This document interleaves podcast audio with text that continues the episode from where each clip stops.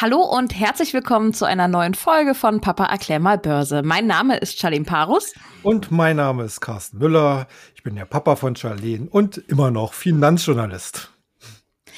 Genau, und weil mein Papa Finanzjournalist ist und wir so gerne über den Börsen- und Aktienmarkt quatschen, haben wir uns entschlossen, hier im Podcast jede Woche euch mitzunehmen bei unserem kleinen Austausch. Ja, und wie ihr merkt, diese Woche bin ich wieder mit dabei. Ähm, letzte Woche habe ich mir mal eine kurze Auszeit gegönnt. Ich bin gerade nämlich mitten in der Klausurenphase. Ich bilde mich neben der Arbeit noch ein bisschen weiter. Und da wird alles sehr viel, sage ich mal. Ihr wisst das sicherlich auch selber, wenn ihr ein Studium gemacht habt. Und von daher habe ich dort ähm, Papa und den dem Andreas Bernstein den Vortritt zum Thema Trading überlassen. Genau.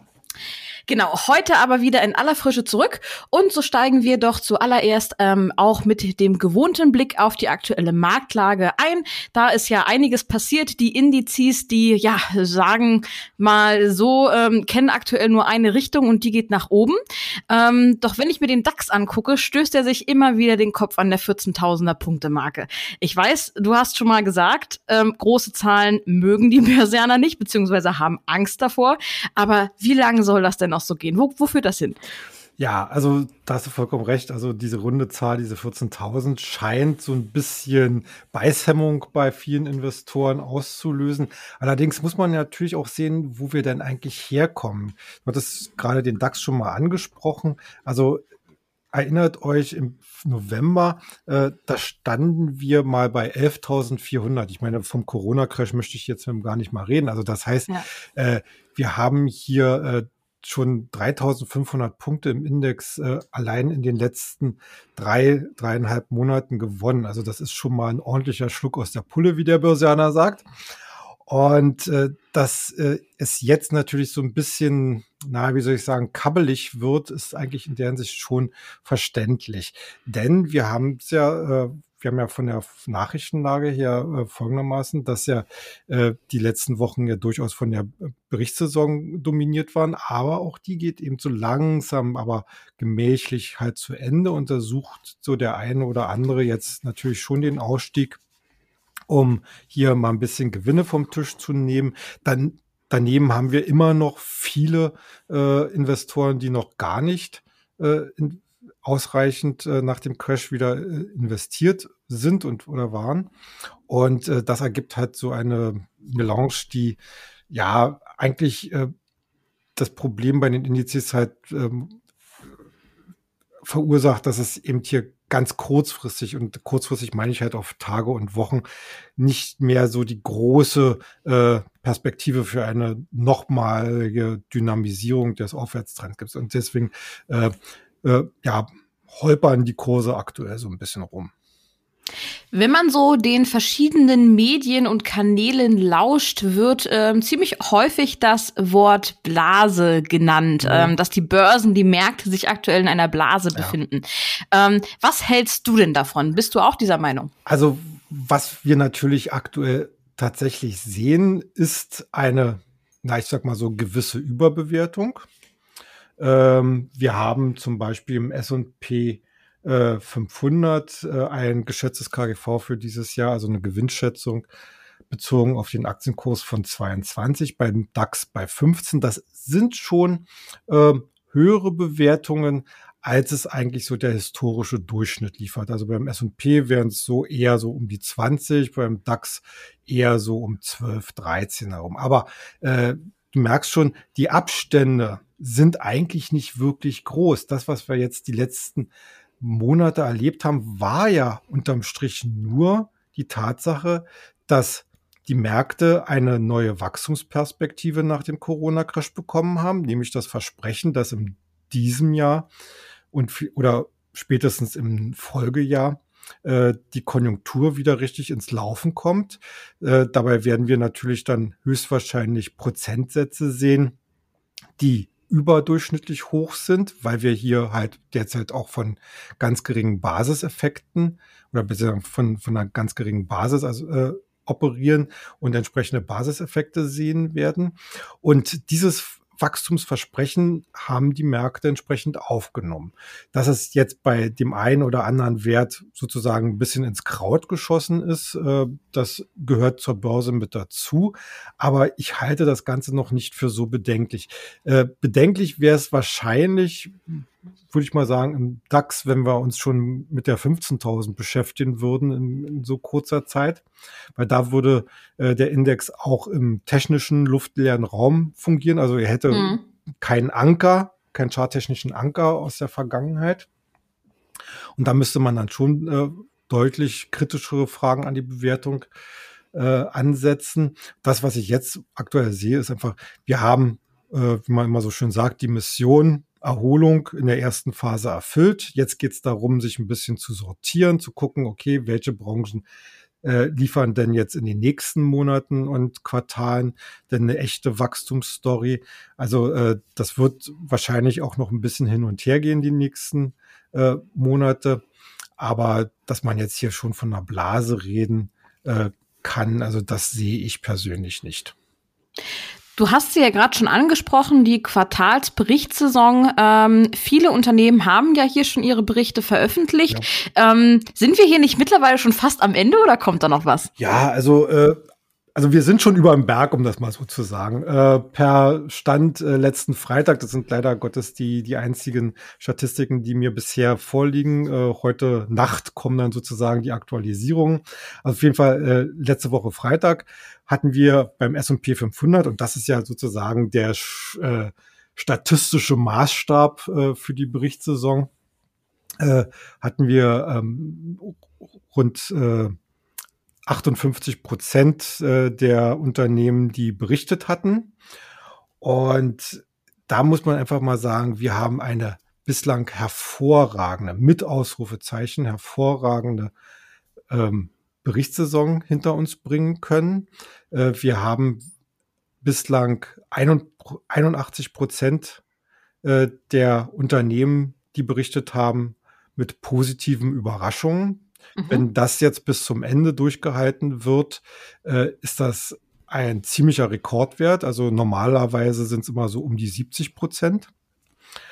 Und wir haben halt auch in einzelnen äh, Sektoren extrem starke Zahlen, also in dem Sinne äh, von positiven Überraschungen.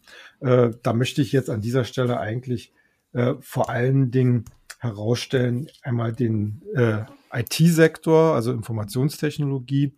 Da haben sage und schreibe 93 Prozent der bislang berichteten, berichtenden Unternehmen die Erwartungen übertroffen.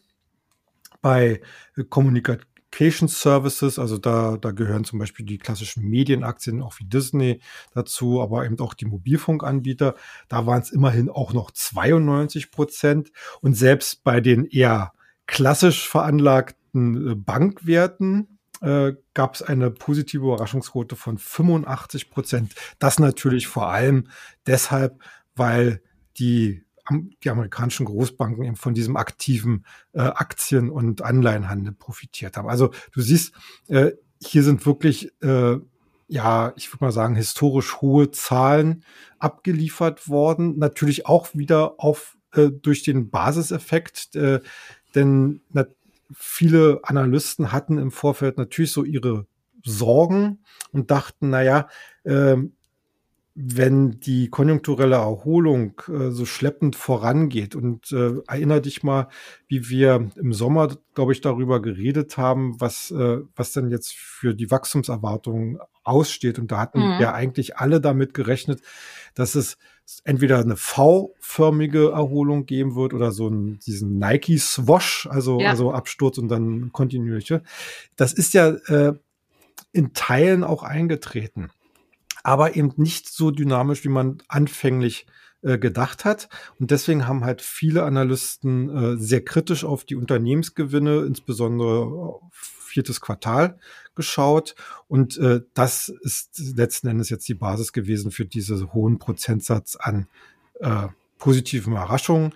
Ähm, wobei ich jetzt auch sagen muss, natürlich muss man den Unternehmen selbst gratulieren, dass sie so schnell und so stark aus den äh, doch überall eigentlich erkennbaren äh, Sommermonaten mit ganz starken Umsatz- und Gewinneinbrüchen wieder herausgekommen sind. Hm. Gut, du sprichst jetzt ähm, ja überwiegend von positiven Überraschungen. Mhm. Ähm, trotzdem haben wir ja derzeit ähm, schon eher eine Überbewertung am Markt. Ist da nicht eine Korrektur vorprogrammiert? Ja, also ich sag mal so, nach so einem Aufschwung sollte auf jeden Fall eine Korrektur kommen. Also äh, wie gesagt, ich bin jetzt seit äh, 30 Jahren an der Börse tätig und äh, solche, solche Rallyes gehen einfach nicht nahtlos äh, über, über Jahre oder vonstatten, sondern da muss immer mal zwischendurch ausgeatmet werden. Wir haben es ja letzten Endes, haben wir es ja gesehen im November, ne, wo, wo es nochmal diesen, diesen deutlichen Rücksetzer gab, den ich ja vorhin schon mal angesprochen hatte. Äh, davor hatte sich ja um den DAX wieder als Beispiel zu nehmen, äh, hatte sich ja der Index so von 8.450 Punkten auf bis zu drei, über 13.000 verbessert. Mhm. Und dann gab es mal, wie gesagt, diesen Rücksetzer auf 11.500. Das ist halt so eine ganz klassische äh, Korrekturphase. Da wird ein bisschen Geld mal vom Tisch genommen. Da werden die Leute, die bisher an der Seitenlinie äh, äh, standen, denen wird noch mal die Chance geben, äh, jetzt dann bei der nächsten Aufschwung auch mit dabei zu sein. Äh, das ist einfach nichts, äh, äh, ich würde mal sagen, nichts Besonderes. Äh, das, das lockt keinen mehr vom Ofen. Das ist natürlich, wenn man sowas aussitzen muss, wenn man sagt, okay, also ich habe so ein gutes Portfolio oder ich fühle mich so gut in den Werten. Äh, das ist natürlich temporär immer mal äh, psychologisch etwas mhm. anstrengend, mhm. aber ich sag mal so, das aktuelle Umfeld Entschuldigung, äh, ich habe hier gerade ein bisschen Ärger mit, mein, mit meiner Kabellage.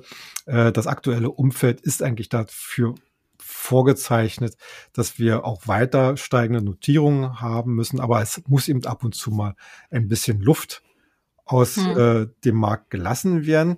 Und ich würde es mir wünschen, dass das jetzt äh, im Anschluss an die Berichtssaison kommt. Denn das wäre eine gute Gelegenheit einfach, äh, weil es gibt ja auch so ein klassisches Modell einer Frühjahrsrallye. Und äh, das hat was mit damit zu tun, dass äh, hier auch die Aktivitäten äh, der Unternehmen und der Investmentbanker meistens äh, nach, nach den ersten zwei, drei Wintermonaten deutlich ansteigen. Und das beflügelt auch immer wieder die Fantasie der Börsianer. Und äh, deswegen hat man eigentlich in, kann man das in vielen Jahren beobachten, dass es halt, wie gesagt, so eine Art Frühjahrsrallye gibt, äh, auch im Zusammenhang dann mit den Zahlen zum ersten Quartal. Und äh, vor allen Dingen, weil nach den Zahlen vom ersten Quartal viele Unternehmen sich ein bisschen sicherer sind, was den Jahresausblick angeht. Mhm, ja. ähm, und deswegen kurzfristig würde ich darauf tippen, dass wir nochmal eine kleinere Korrektur bekommen. Und klein meine ich damit im Umfang von 10 bis 20 Prozent. Das ist so Standardgröße. Aber in der grundsätzlichen Aufwärtstendenz äh, sehe ich da jetzt noch keine großen äh, Risiken. Also die wird langfristig oder mittel, mittel bis langfristig weitergehen können. Mhm. Wir, wir haben ja vor einem halben Jahr circa mal darüber gesprochen, als noch ähm, der US-Präsident Donald Trump an der Macht war oder am, im Amt war, an der Macht ähm, darf man glaube ich gar nicht sagen, ähm, dass er das ähm, US-amerikanische Geschäft der ähm, TikTok, also der App TikTok, des Unternehmens mhm. TikTok gerne verkaufen möchte. Das war ihm ein Dorn im Auge und der hat es auch glaube ich angeleiert. Jetzt kam vor kurzem die Meldung auch wieder aus den USA, dass dieser Verkauf nun wohl auf unbestimmte Zeit verschoben wurde. Was bedeutet das denn jetzt nun für die US-amerikanischen Fans der App und natürlich für das Unternehmen selbst? Ja, also äh, du hast es schon richtig angesprochen. Also Trump äh, wollte TikTok äh, oder zumindest die amerikanische Sparte wollt, wollte er quasi von der chinesischen Mutter trennen. Äh, nicht, weil ihm das irgendwie äh, nicht gefallen hat, was da auf der Plattform stattfand, sondern er begründete es ja damit, dass die Daten von Amerikanern halt in China dann auf den irgendwelchen Servern hm. dann landet. Ja, okay. Äh, Aber kam nicht diese genau dieser Schrei von ihm, nachdem sich TikTok-Nutzer ähm, gesammelt hatten, um eine Wahlveranstaltung von ihm zu boykottieren? Es kann natürlich sein, also da bin ich jetzt nicht. Okay, das, das ich hatte ich, das so in Erinnerung, das dass das irgendwie so verfolgt, äh, einen tieferen Grund hatte als gesagt, das äh, Datenschutzthema. Ja, also es kann natürlich auch sein, dass er sich da persönlich beleidigt gefühlt hat. Äh, interessant ist ja letzten Endes, ähm, wie gesagt, hat es gab ja Verhandlungen, dass Walmart und äh, das äh, Oracle die die US-Tochter übernehmen wollten. Und äh, ByteDance, die chinesische Mutter von TikTok, die äh, hat sich ja da immer wieder noch geziert, weil sie ganz grundsätzlich das nicht bereit war, aber auch eben nicht mit dem Preis. Äh, dass das jetzt auf unbestimmte Zeit erstmal verschoben wird, zeigt eigentlich, dass in den amerikanisch-chinesischen Beziehungen, ich will jetzt nicht sagen Tauwetter, um mal sozusagen äh, bei der Jahreszeit zu bleiben, einbricht. Äh, ich hatte ja im Vorfeld schon gesagt, dass äh, der neue US-Präsident Joe Biden äh, es sich eigentlich nicht leisten kann, gegenüber China äh, Schwäche zu zeigen. Also er muss auch dem Pfad quasi von Trump mhm. folgen, dass er sagt, also äh, wir müssen hier einfach die Beziehungen, die Handelsbeziehungen äh, auch die Machtbeziehungen neu verhandeln. Bloß, und das ist halt meines, meines Erachtens dann halt auch ein Signal über, über TikTok, äh, man redet anders miteinander. Nicht auf Krawall und äh, ich drohe dir, du drohst mir, sondern äh, dass man versucht, etwas diplomatischer an die Ziele zu kommen, ohne in der Sache quasi abzurücken. Und äh, das ist letzten Endes äh, eine äh, ja, ich sag mal, so eine Situation, wo dann halt TikTok als, als äh, Synonym für steht. Äh, wobei ich allerdings sagen muss, äh, wie gesagt, Entspannung kann ich noch nicht wirklich erkennen. Und äh, man sieht es eigentlich auch an den vielen chinesischen Unternehmen, die in Amerika notiert sind, dass wer kann, äh, schon die Optionen auslotet zu einem Zweitlisting wieder in der Heimat, meistens dann in Hongkong, ähm, was nicht nur eine gute Gelegenheit ist, nochmal frisches Kapital aufzunehmen, sondern letzten Endes auch so eine Art äh, Versicherung, falls es in New York doch wieder etwas stürmischer wird. Ja. Ähm, lass uns mal gleich bei dem Thema chinesische Internetkonzerne bleiben. Die sind ja auch unter anderem in unserem Börsenbrief Future Money ein Thema. Ja. Und ähm, konkret geht's mir jetzt im nächsten Schritt um zwei bestimmte Werte, und zwar um Alibaba und um Tencent. Ähm, sind ja auch immer wieder im Gespräch. Ähm, hast du hier vielleicht mal noch eine aktualisierte Einschätzung für uns? Ja, also äh, bei Alibaba muss man wirklich äh, schauen, äh, wir hatten ja vor einigen Wochen, glaube ich, dass der Gründer und bisherige Frontmann von Alibaba, mhm. Jack Ma, der war ja plötzlich von der Bildschwäche verschwunden, ja. erschien dann wieder, äh, machte so ein Video, was, was verbreitet worden ist, wo er vor irgendwelchen Dorfschullehrern äh, äh, erzählt hat, wie äh, wichtig das äh, letzten Endes ist, äh, dass, dass auch die großen Internetkonzerne sich hier mit einbringen. Man vermutet ja, dass er in so einem Umerziehungsprogramm ja, genau. war. Also ne? das, das würde ich jetzt auch äh, vermuten. Äh, Tatsache ist, äh, wenn man auch dortige Quellen so liest, dass anscheinend er trotz dieser Maßnahmen so ein bisschen in Ungnade gefallen ist. Und äh, das äh, sorgt natürlich auch bei der Aktie von Alibaba so ein bisschen für Bauchschmerzen.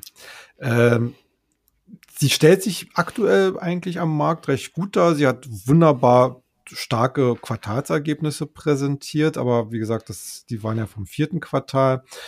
Ähm, und äh, man, es ist schon ein bisschen bedenklich, wie jetzt die äh, Regulatoren oder also, also die äh, Regulierer in China gegen die großen Internetkonzerne äh, ja Front machen. Also da geht es vor allen Dingen darum, da wurde jetzt äh, ein neues Gesetz äh, äh, verabschiedet, wo, wo es darum geht, halt diese, diese marktbeherrschende Stellung von Alibaba, Tencent und anderen äh, Firmen dieser äh, Kategorie eben äh, zu beschränken. Äh, ich weiß nicht, ob das jetzt so weit gehen wird, dass diese Firmen womöglich aufgespalten werden. Ich denke mal, dass China seinem Ansatz treu bleiben wird. Wer treu zur Partei steht, der wird vielleicht mhm. nicht ganz so viel äh, äh, zu schultern haben äh, oder zu befürchten haben, als der, der zweifelhaft ist. Also in der in dieser Kombination würde ich immer sagen, Tencent wäre jetzt das Plus und Alibaba das Minus. Hm. Ähm, aber natürlich müssen sich die Technologiekonzerne hier wirklich wahrscheinlich auf etwas ruppigere Zeiten äh, einstellen. Die Frage ist halt wirklich, wie sich das dann am Ende auf die Gewinnperspektiven hm. äh, auswirkt. Meine Tatsache ist, Alibaba ist immer noch die größte Internethandelsplattform in China, ähm, wo ja vor allen Dingen Dritte drüber, drüber ihre Geschäfte abwickeln können. Und Tencent seiner äh, seines, äh, seiner Seite her ist halt äh, einer der wichtigsten generell Internetanbieter mit seiner WeChat-App, äh, wo man jetzt nicht nur äh, Nachrichten tauschen kann, sondern ja inzwischen auch bezahlen kann und alles mhm. und äh, weitere Dienste nutzen kann. Und äh, Tencent ist auch sehr stark im Gaming-Sektor.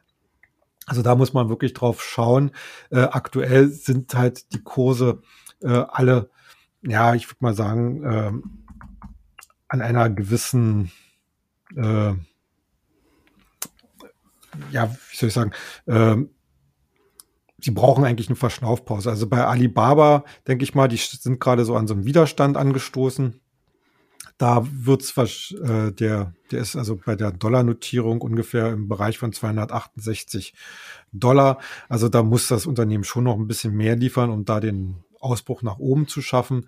Äh, Tencent hatte ja hier wirklich seit Jahresanfang richtig tollen Aufschwung, natürlich auch wegen den Zahlen und wegen dem Gaming-Sektor und wegen den Spekulationen, äh, dass man hier weitere Übernahmen äh, tätigt und zu guter Letzt natürlich auch das eigene Beteiligungsportfolio.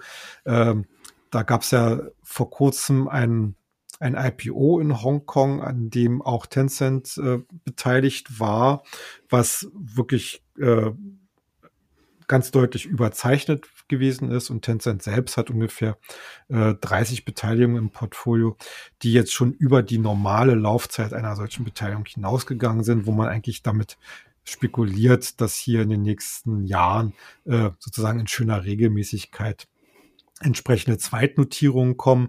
Ganz, ganz frisch wird halt äh, darüber spekuliert, dass die in Amerika notierte Tochter Tencent Music eben auch ein Zweitlisting in Hongkong machen könnte. Und das würde äh, auch, denke ich mal, mehrere Milliarden Dollar schwer werden. Also auf der einen Seite vom operativen her, von den Perspektiven her, sind beide Aktien immer noch sehr aussichtsreich. Aber man muss halt schauen, wie sich die regulatorischen äh, Bedingungen in China gegenüber den Internetkonzerten, Konzernen halt weiter gestaltet. Mhm. Ähm, Interessant scheint ja auch die Baidu-Aktie zu sein. Ehrlich gesagt habe ich davon noch nichts gehört, beziehungsweise doch gehört schon, aber ich weiß nicht, was es ist. Vielleicht kannst du das ja ähm, einmal ähm, erzählen, vielleicht geht's ja den anderen auch so. Ähm, und ja, dazu soll es aber jetzt neue Einschätzungen geben, ist gerade groß im Gespräch. Mhm. Ähm, was gibt's denn da so dazu? Ja, also Baidu ist auch einer der großen chinesischen Internetkonzerne, muss, wird sich wahrscheinlich dann auch mit den äh, neuen Herausforderungen, die, ich, die wir gerade besprochen haben, aus auseinandersetzen müssen. Äh, das Unternehmen betreibt die größte chinesische Suchmaschine, also ist sozusagen ah, okay. die chinesische Google. Mhm. Und genau wie Google äh, versucht das Unternehmen in Bereiche zu expandieren, die jetzt mit dem klassischen Geschäft nichts mehr zu tun haben, was ja auch durch äh, Werbeeinnahmen normalerweise finanziert wird, die ja, na, ich sag mal so, in Krisenzeiten ja durchaus anfällig sind. Und ich sag mal so, und genau wie Google hat man sich zum Beispiel den Bereich autonomes Fahren ausgesucht. Mhm. Äh, da arbeitet Baidu an einer Technologie, die jetzt in Kooperation mit dem großen chinesischen Hersteller Geely, der übrigens auch an Daimler äh, stark beteiligt ist, mhm. äh, da soll ein Joint Venture gegründet werden, wo sozusagen äh, selbstfahrende Autos auf die Straße gebracht werden. Das sind ja hier Verstrickungen. Ja. ähm, und äh, ich sag mal so, und Baidu, wenn man jetzt mal so das chinesische Umfeld an, Baidu steht zumindest nach Meinung von Analysten dabei auf der Sonnenseite, denn die Technologie zum autonomen Fahren, die Baidu entwickelt, könnte äh, zum, so zumindest die Einschätzung beispielsweise der Mitsuo aus Japan, äh, das ist eine Großbank beziehungsweise ihr äh, Wertpapierarm, äh, könnte zum, dort zum dominierendes, dominierenden System werden. Ähm, mhm. Denn die chinesische Regierung selbst möchte vor allen Dingen im öffentlichen Sektor und im Regionalverkehr äh, die, den Einsatz von autonom fahrenden Fahrzeugen massiv fördern und ausbauen. Also da geht dann quasi sowas Hand in Hand. Erstmal das politische Projekt und dann die entsprechende Te Technologie auf der anderen Seite. Und das hat den Kurs von Baidu zuletzt äh, deutlich vorangetrieben. Also die äh, kostet jetzt inzwischen über 300 Dollar. Aber das muss jetzt nicht das Ende der Fahnenstange sein. Also die höchsten Analystenschätzungen liegen derzeit bei 350 Dollar. Also da wäre hm. noch ein bisschen Platz nach oben. Mhm. Und ich sage es auch mal so, sollte Baidu es tatsächlich schaffen, mit Geli entsprechende Fahrzeuge zu entwickeln und zu vermarkten. Und sollte Baidu es gelingen, tatsächlich in dieses öffentliche Projekt mit einem großen Fußabdruck reinzukommen, dann sind wir auch mit bei 350 Dollar noch langs, längst ja. nicht am Ende. Also ja. äh, ich, wie gesagt, ich möchte jetzt keine Zahlen nennen, äh, aber äh, Baidu ist momentan aus unserer Sicht und auch aus meiner Sicht äh, eigentlich die mit am spannendste äh, chinesische Aktie. Okay. Ähm, ja, chinesische ähm, Internetkonzerne immer wieder ein gern gesehenes Thema im Börsenbrief. Mhm. Ähm, genauso wie alle anderen Zukunftsthemen, ähm, wie ihr ja schon wisst. Ähm, heißt ja auch Future Money, also das zukünftige Geld. Ähm, wo soll's denn, worum soll's denn eigentlich in der nächsten Ausgabe geben? Hast du da schon ein Thema? Ja, also die aktuelle Ausgabe ist gerade in der, in der Fertigstellung. Und äh, da haben wir äh, diesmal zwei äh, Themen, die ich jetzt hier an dieser Stelle durchaus mal ein bisschen herausstellen will. Das ist einmal 5G, das, das ist ein Update. Also wir hatten uns ja schon vor, voriges Jahr im Bereich 5G positioniert. Und da geht es diesmal äh, nicht nur um Nokia und Ericsson, sondern natürlich auch um weitere Dienstleister und auch um die äh, Seite der äh, Telekom-Firmen, mhm. die 5G dann am Ende ja auch einsetzen, wobei der Schwerpunkt jetzt hier aktuell äh, in Amerika liegt, äh, weil wir dort die interessanteren Investments sehen. Ja, und mhm. der andere, das andere große Thema, auch ein neues Thema äh, für unseren Brief. Äh, wir hatten ja äh, immer gesagt, also wir wollen mit dem Future Money, wollen wir ja nicht nur äh, also neue Technologien äh, äh, näher bringen und gucken, wo man da investieren kann, sondern natürlich auch digitale Geschäftsmodelle. Deswegen auch zum Beispiel das Thema E-Commerce bei uns ja sehr stark äh, gewichtet. Und jetzt äh, neu gucken wir uns die Online-Buchungsplattform an. Also Booking.com, äh, dann äh, TripAdvisor, äh, mhm. Expedia. Mhm. aber wir gucken eben auch zum Beispiel nach Asien, da gibt es auch einen ganz spannenden und auch in Südamerika äh, gibt es, gibt es ganz interessante Investmentgelegenheiten. So, das sind sozusagen unsere beiden Hauptthemen diesmal. Okay. Wenn ihr vielleicht noch kein Probeexemplar vom Future Money hattet, euch das aber mal interessiert, ähm, was mein Papa und seine Redaktion da so schreiben, dann ähm, packe ich euch gerne mal den Link in die Show Notes rein. Dort könnt ihr ein kostenfreies Probeexemplar bestellen. Ansonsten gibt es auf unserer Internetseite börse-global.de auch die Möglichkeit, den kostenlosen Newsletter zu abonnieren. Da gibt's dann in regelmäßigen Abständen, glaube wöchentlich, oder? Schreibt genau, ihr den? Genau, ähm, genau wöchentlich ähm, gibt dort ähm, ebenfalls Infos rund um den Aktienmarkt und das völlig kostenfrei direkt in euer E-Mail-Postfach. Ähm, wenn euch das vielleicht zu umständlich ist und ihr lieber was anderes sehen möchtet, dann haben wir noch ein Angebot für euch. Ähm, und zwar könnt ihr gerne auf Telegram unserem Kanal Börse Global folgen. Dort gibt's auch, ähm, ja, ich glaube, alle ein, zwei Tage ähm, mal so kurze Short Messages ähm, vom Papa genau. und der Redaktion. Genau.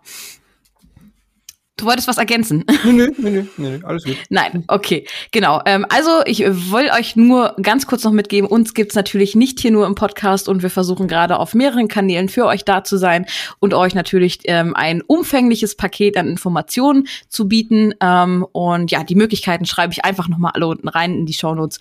Und ähm, ich freue mich, wenn wir euch auch auf anderen Kanälen sehen. Zurück zur Börse. Und zwar machten dort ja in den letzten zwei Tagen ähm, so Gerüchte die Reihe rum ähm, zum Thema Übernahme von bestimmten Werten. Ähm, ja, welche Werte sind denn das so, wo die Gerüchte aufkochen? Naja, also es sind äh, einmal Tatsache, einmal Gerücht. Ähm, und zwar Dialog Semiconductor wird übernommen. Finde ich sehr persönlich sehr schade war einer meiner äh, Werte aus der Watchlist, wo ich, wo ich gedacht habe, na, das, äh, das, den sollte man sich mal wieder etwas genauer angucken. Mhm. Äh, die machen äh, ja auch äh, zum Beispiel so Sensoren äh, für, für Apple. Äh, ja, und da greift jetzt die japanische Renesas zu für 4,9 Milliarden Euro. Äh, das sind also 67,50 Euro die Aktie, die sie bieten. Dialog hat da jetzt auch schon zugestimmt. Ähm, Renesas muss man vielleicht wissen, äh, wie gesagt, die produzieren auch Halbleiter und sind aber noch im globalen Wettbewerb relativ klein. Äh, was die, was die äh, Marktanteile angeht. Und äh, die erhoffen sich natürlich jetzt durch diese, äh, durch die Übernahme dieses Spezialisten, dass sie hier äh, entsprechend äh, auch äh, in, im Bereich äh, der Telekommunikation und auch Automotive äh, ein besseres Standbein bekommen. Äh, ja, also da ist leider Gottes schon der Drops gelutscht. Äh, und äh, dieses, das zweite äh, Gerücht äh, das es gibt oder worüber spekuliert wird, ist, äh, ob denn Kia-Gen äh, doch noch übernommen wird. Äh, wer Kia-Gen jetzt nicht so ganz auf dem Schirm hat, das ist ein äh, äh Diagnostikunternehmen, also, also die machen Diagnostika, äh, Bestandteile, um äh, Labortests zu machen, sind momentan halt vor allen Dingen deswegen in den Schlagzeilen, weil sie auch Corona-Tests anbieten. Mhm. Und im vergangenen Jahr sollten die eigentlich schon mal übernommen werden für sage und schreibe 10 Milliarden Dollar und zwar von dem amerikanischen Laborausrüster Thermo Fisher. Aber die Kia Gen Aktionäre haben am Ende trotz Nachbesserung gesagt, nein, wollen wir nicht. So. Mhm. Äh, jetzt ganz aktuell hatte sich auch wieder aus Amerika jemand gemeldet, nämlich die Firma Quidel. Die kannte ich vorher auch nicht. Ist auch Laborausrüster, beziehungsweise macht auch Diagnostika und macht auch äh, äh, Corona-Tests. Ähm, und die haben halt die Überlegung in den, äh, in den Raum geworfen, ob man denn nicht miteinander fusionieren könnte. Von der Größenordnung sind beide Firmen äh, relativ ähnlich, auch was von was die Profitabilität angeht. Allerdings muss ich sagen, äh, wäre so ein Zusammengehen äh, eher, äh, naja, ich sag mal so problematisch von der Bewertung her, denn äh, Quidel hat in den letzten zwölf Monaten eine, einen richtig dollen Bewertungszuwachs an der äh, Börse erfahren. Also äh, während, während äh, Kia gehen, glaube ich, die haben, glaube ich, auf Sicht der letzten zwölf Monate so, so in dem Bereich von 30, 40 Prozent zugelegt. Quidel, glaube ich, drei bis 400 Prozent. Und die versuchen natürlich jetzt mit den teuren Aktien einkaufen zu gehen. Ne? Also, ähm, und äh, sich ja, wahrscheinlich auch auf dieser Basis dann vielleicht auch eine gewisse Mehrheit an so einem äh, fusionierten Unternehmen äh, zu verschaffen. Also das ist äh, aus meiner Sicht wäre das jetzt, glaube ich, ein wesentlich schlechterer Deal für die Kia Gen Aktionäre, äh, wenn sie darauf eingehen. Äh, da wäre dann Thermo Fischer doch interessanter gewesen.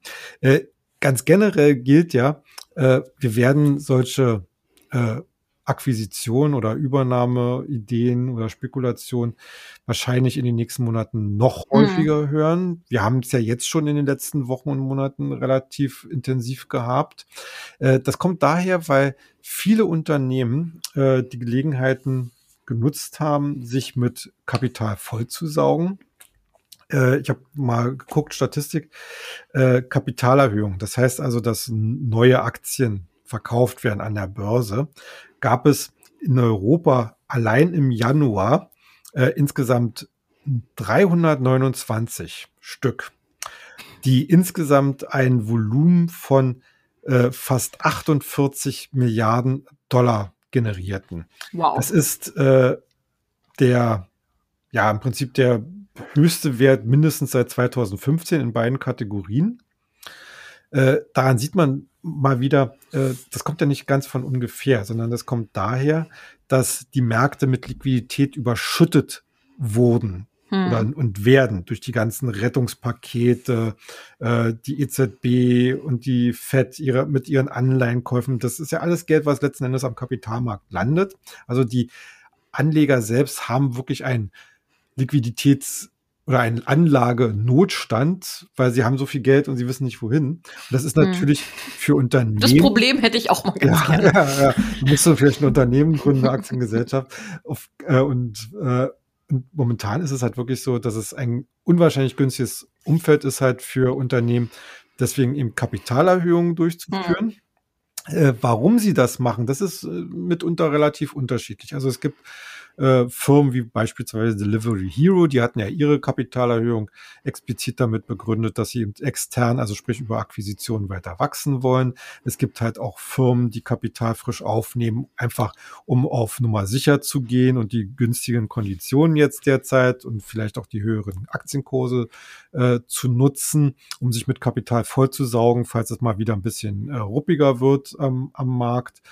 Und äh, natürlich gibt es dann auch die Unternehmen, die die Gelegenheit nutzen, gerade auch im Anleihenbereich, dann einfach mal umzuschulden, also weg von teuren Zinsen, von teuren Krediten halt hin zu etwas preiswerteren.